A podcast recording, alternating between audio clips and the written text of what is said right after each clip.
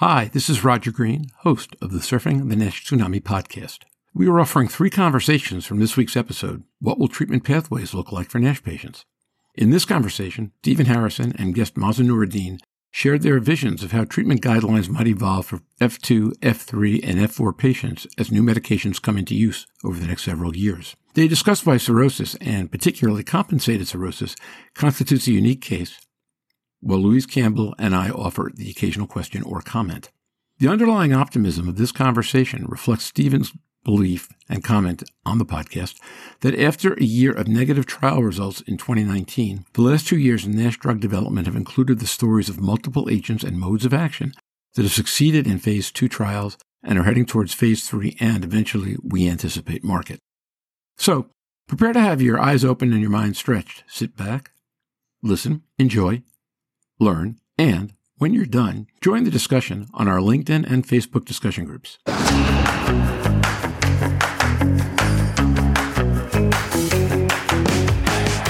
Every week, a global community of fatty liver disease stakeholders comes together to explore the most important challenges in diagnosing, treating, and developing medications for patients with fatty liver diseases. Join hepatology researcher and key opinion leader Dr. Stephen Harrison, liver wellness advocate Louise Campbell, pricing and forecasting guru Roger Green, and this week's guest, hepatology researcher and key opinion leader Dr. Mazen Noureddin, as they discuss why a strategy of escalating and de escalating therapies might be the future for NAFLD and NASH treatment this week on the Surfing the NASH Tsunami podcast.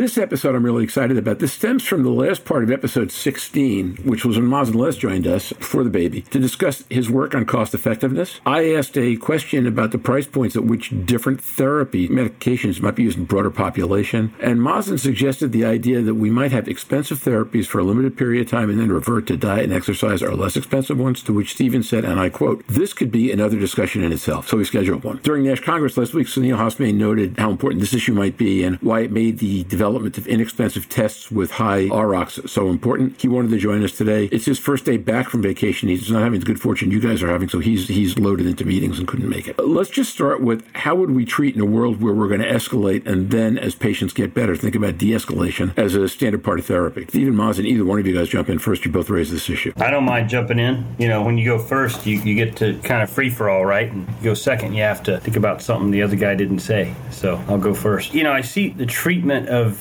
Nash, that landscape is is becoming bigger and bigger and bigger. I mean, 2019 was really the year of negative reporting of drugs. 2020 we began to see positive readouts on early phase trials. 2021 we continue to see positive readouts on both end of treatment phase 2s interim analysis of phase 2s and more and more companies proceeding into phase 3 those that are in phase 3 have either faded away which is what Cenicriviroc did are on hold like Aramchol, to the best of my knowledge, it's still on hold, or they're moving forward towards completion of Subpart H enrollment, which would be Madrigal's resmetirom. So all these drugs covering a multitude of mechanisms, there will be many that make it across the finish line, in my opinion. And then we're going to talk about combination therapies. But as it stands today, I begin to break these into two different camps, and I think I mentioned this on the podcast before. There's the orals and injectables.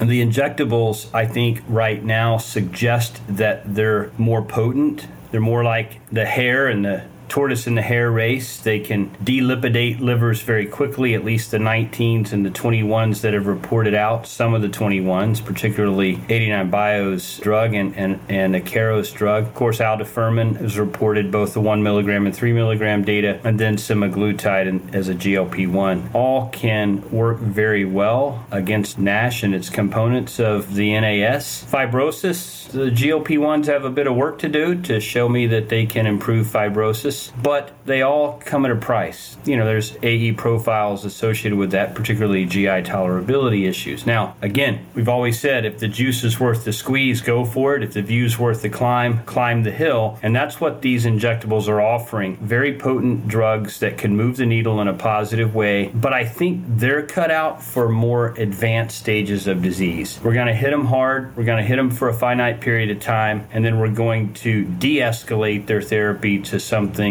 oral, extremely well tolerated that they can take for a prolonged period of time. Remember, most of these people are asymptomatic and they want to remain that way. On the other hand, the oral drugs that we have marching through are also gaining in promise and efficacy as well as minimizing their side effect profiles. We used to think of the FXRs as really the potential future backbone therapy of NASH, and I think we've kind of pivoted away from that a little bit just because of some of the issues with that class of drug relative to the higher you dose, the more frequent AEs we have with LDL and pruritus. So, pivoting away from that, we've got a lot of drugs advancing through phase 2B into 3 that I think are going to be effective treatments as backbone therapies and for the long run, but they're being studied more as treatment for moderate NASH, I would say F2 to, to advanced to F3, uh, and that's something that, that those patients can be on for a while. So if you begin to talk about escalation, de escalation, it depends on what stage of disease you're in. If you're a well compensated F4, I believe we will continue to show data that we can reverse cirrhosis in NASH. We got a flavor of that from efruxifermin. I think that is just a tip of the iceberg on what we're likely to see. Many of these trials are initiating in well compensated cirrhotics, and I think we'll begin to see that needle move in a positive direction. But that's going to be hit them hard, pull them back from the edge of the cliff, and transition them over to something that not only impacts their liver, but also has a benefit extrahepatically on atherogenic lipids and glycemic control. And if you've got the holy grail of weight loss that goes along with it, that would be super. So that's my initial take. Maybe, Mazen, you can tell me your thoughts. Josh, how can you add anything to that, uh, Stephen? You're right. You cannot do much as the second person, especially from uh, Stephen Harrison. Let me try to take a jab of, of this after Stephen. Let me start with this. I think it's to be an art treating the NASH patients. And I, I think I'm looking at the things very optimistically that we're going to have multiple drugs, that they're going to be approved. And I'm looking at the type 2 diabetes world that we're going to have multiple medications that we're going to choose from. The less optimistic group I have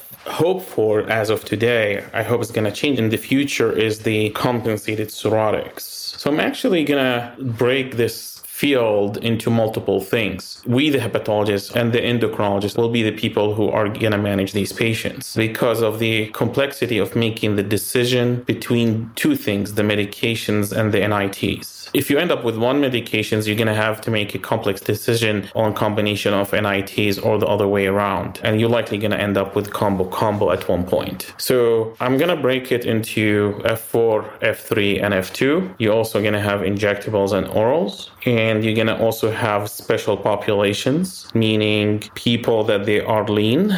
So you're not going to lose weight loss drug with lean people like semaglutide. You cannot use it with a BMI of 25, for instance. You're going to have people with IBS, GI side effects. A lot of our medications they have GI side effects, so you you're gonna think differently in these patients. But let me just give examples. Start with the F3 groups, and before I start there, also we have to think also about the heart because some people might have underlying heart disease or not but we also have to think about reversing any potential future cardiovascular uh, side effects because we have to keep in mind that these patients also die from the heart. So if I have a F3 patient, to in my mind, this is kind of like a time bomb. At least as a hepatologist, I'm biased not to get to F4, and I want to reverse this patient at least to F2 or F1 as soon as I can. So in my mind, if I get such a patient, I want to use use antifibrotic as fast as I can. I want more data on the FGFs, but they look promising. Lanifibranor looks like it can hit multiple things at the same time, maybe fibrosis and cardiovascular profile, but maybe this is a group that I can use a combination from the get go, maybe FGFs and Lani, and try to reverse them back and leave them alone, maybe with Lani on the long term. So I continue that Lani alone that will continue to take care of NASH as well well as the cardiovascular profile, or also as a maintenance, you can continue resmetirom on these patients. But I want to hit fibrosis early on as much as I can in these patients. Also, these F3 patients, those are the group that I can, at least for now, based on the data, I can worry about SEMA early on less I, am not going to jump necessarily and use SEMA on these people early on. I want to reverse fibrosis. At one point, after I reverse fibrosis, I might use SEMA in the future two years, three years for a one year period of time, especially if it's expensive to reverse their weight and drop that 16% or 20% over one year. Maybe the insurance would not allow me more than that, and then continue another backbone therapy. So you see here, there's a lot of complexity, but also some deep thinking and art into it. Versus if I go to the F2 patient, you can start with SEMA can be a first line therapy, and for a year they drop weight. You have some positive effects on the heart. You can later on switch to resmetirom or lanifibranor, or you can start with lanifibranor all along on these patients. So I think it's going to be different pockets of patients. If I go to the compensated cirrhosis, the data I, I'm waiting for the data to show me, and Stephen alluded to some of these data that we started seeing on the compensated cirrhosis. What I think I want to hit these patients from the get go to start with with probably two antifibrotic, reverse that, and keep going. So this is kind of like he and I were doing like crystal ball for the future, but I think it's gonna vary per patient fibrosis stage and underlying condition. Thanks both of you for great places to start. Mazen, you and Stephen just used a phrase that I don't think I've heard used on this podcast. I've heard used for years everywhere else, which is backbone therapy. And I'm wondering if, in fact, we're going to wind up with a backbone therapy in this disease, or will we wind up with a definition of what would make something an appropriate backbone, but the specific nature of disease in F2 versus F3 versus F4 means there may be a different backbone at each point in therapy? I was told often yeah, I get myself in trouble, but my unconscious said that word, backbone, and let me stick to it for a second. I'll just give the example of lanifibranor. A lot of our patients that have fibrosis are diabetics we have to see more data. If Lenny does the trick for type 2 diabetes and lipid and the heart, it might stay as a backbone therapy. Not all drugs will stay as backbone therapy probably for a long time. The good news, Mazen, is there are 33 bones in the back. So